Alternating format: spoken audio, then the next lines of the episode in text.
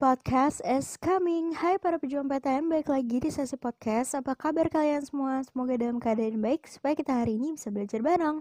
Tapi sebelum kita belajar, izinkan gue memperkenalkan diri dulu ya. Nama gue Rin, gue akan menemani kalian setiap hari Kamis di sesi podcast.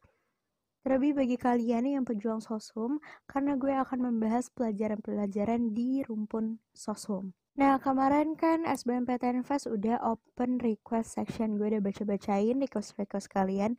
Dan akhirnya gue memutuskan untuk membahas pelajaran sejarah dengan materi Perang Dunia Satu. Di sini gue akan membahas sebab-sebabnya, jalannya Perang Dunia Satu secara singkat, dan akhir dari Perang Dunia Satu.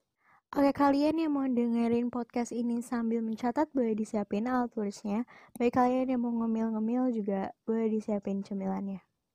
Oke, udah siap semua ya untuk belajar hari ini di sesi podcast.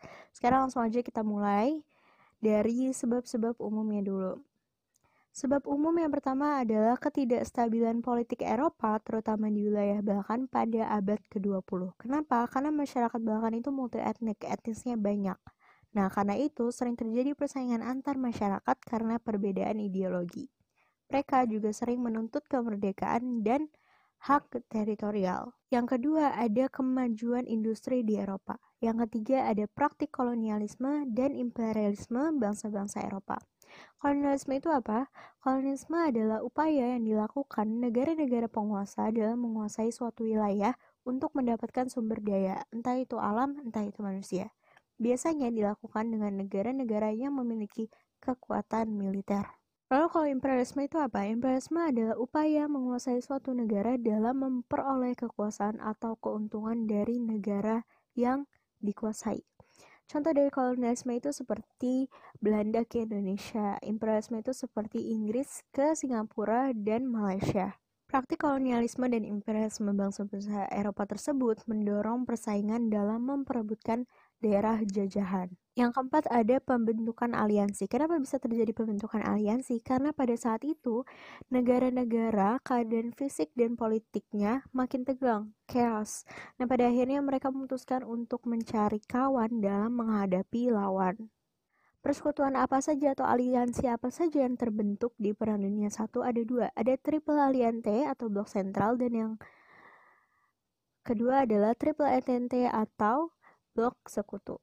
Triple Aliante terdiri dari Jerman, Austria-Hungaria, Italia, Bulgaria, dan Turki.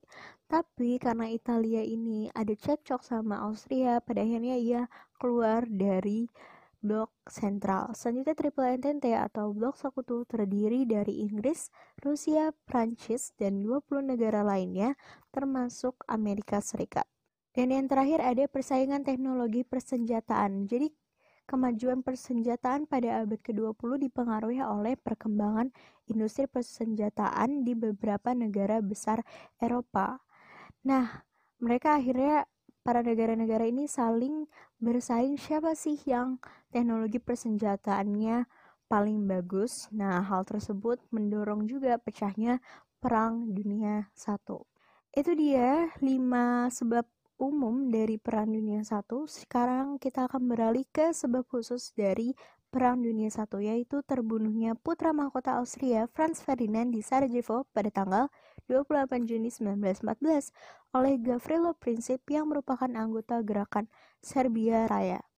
Di sini gue akan menceritakan sedikit latar belakang dari penembakan Franz Ferdinand oleh Gavrilo Princip. Seperti yang tadi sudah gue mention bahwa Gavrilo Princip ini adalah anggota dari gerakan Serbia Raya. Gerakan Serbia Raya itu apa sih? Gerakan Serbia Raya adalah gerakan yang ingin menyatukan bangsa-bangsa Slavik ke dalam suatu wilayah untuk bangsa Slavik bertahan hidup. Salah satu daerah yang ingin disatukan adalah Bosnia Herzegovina yang pada saat itu Austria sedang memerintah atau berkuasa sementara di daerah tersebut. Nah, tapi karena Austria ini bersekutu dengan Jerman dan mendapat dukungan Jerman untuk segera mendeklarasikan Bosnia Herzegovina sebagai bagian dari wilayahnya, Serbia ini kesal gitu kan, mencegah agar hal itu terjadi. Tapi apa boleh buat Serbia kalau lawan sama Jerman sama Austria ya nggak ada apa-apanya gitu. Nah, karena rencana dari gerakan Serbia Raya untuk menyatukan bangsa-bangsa Slavik ini gagal terus karena Austria, maka tepat sekali ketika putra mahkota Austria Franz Ferdinand berkunjung bersama istrinya ke Bosnia, di situlah terjadi penembakan di dekat daerah Sarajevo. Hal tersebut tentu saja membuat Austria murka dan akhirnya mengirim ultimatum kepada Serbia yang disusul dengan pengumuman perang. Sebelumnya tadi gue mention bahwa Italia itu keluar dari blok sentral. Nah, pada saat ini ketika Austria mengirimkan ultimatum kepada Serbia, Italia ini bergabung ke blok sekutu. Oke itu dia tadi sebab umum dan sebab khusus dari Perang Dunia Satu. Gue harap sampai sini kalian bisa mengerti apa yang gue bahas. Sekarang kita akan berlanjut ke jalannya Perang Dunia Satu. Pihak-pihak yang terlibat dalam Perang Dunia Satu itu blok-blok tadi, blok sentral dan blok sekutu. Di Perang Dunia Satu ini terjadi dua medan pertempuran besar yaitu Front Barat dan Front Timur. Front Barat ini terjadi antara Jerman melawan Prancis, Rusia, dan Inggris.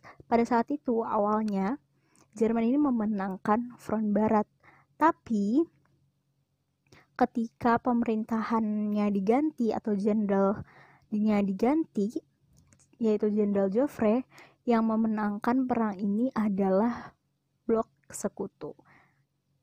Selanjutnya adalah Front Timur. Itu terjadi antara Jerman dan Turki melawan pasukan gabungan sekutu yaitu Anzac Australia and New Zealand Army Corps.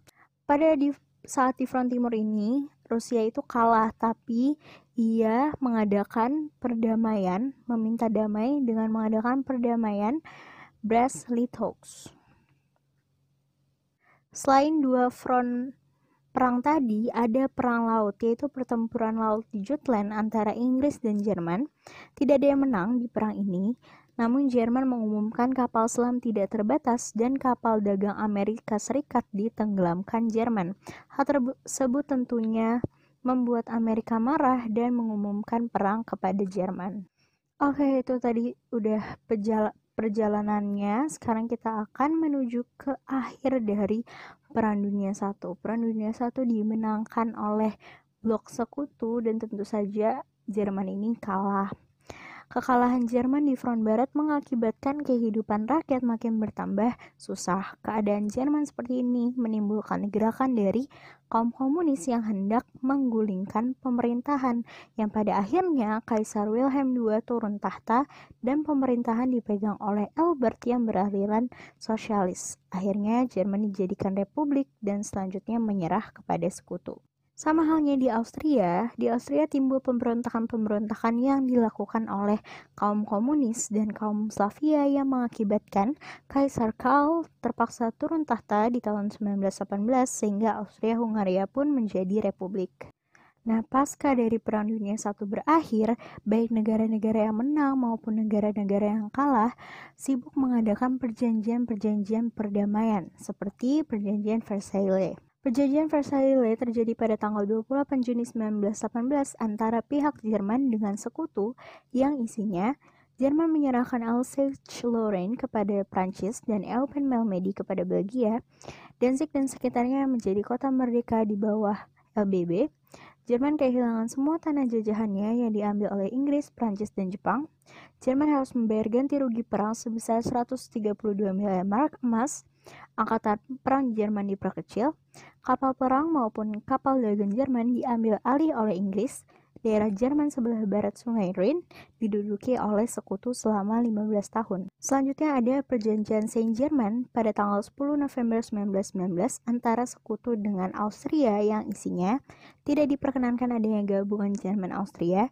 Austria harus menyerahkan daerah Tirol Selatan Istria kepada Italia dan Bohemia, Moravia kepada Cekoslovakia.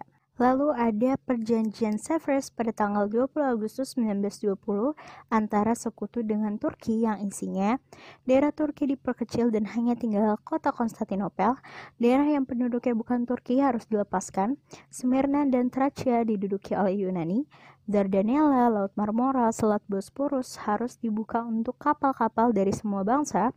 Armenia diberi status merdeka, tapi perjanjian Sevres ini diganti atau diperbaharui dengan perjanjian Lausanne pada tanggal 24 Juli 1923 yang isinya Turki tidak usah membayar kerugian perang dan Turki tidak usah mengurangi angkatan perangnya.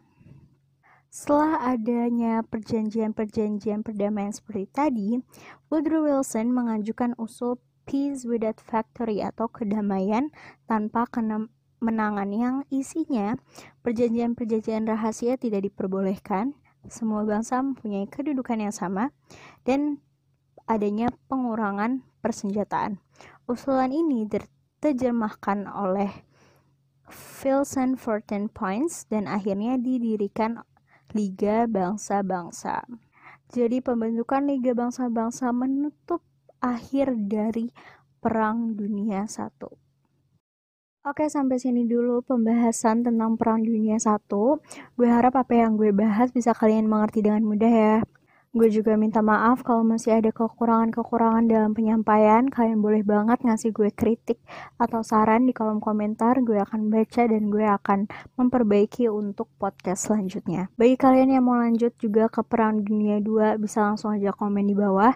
Tapi kalau kalian mau pelajaran lain atau materi lain, kalian nanti langsung aja request ketika SBMPTN Fest open request section, oke? Okay?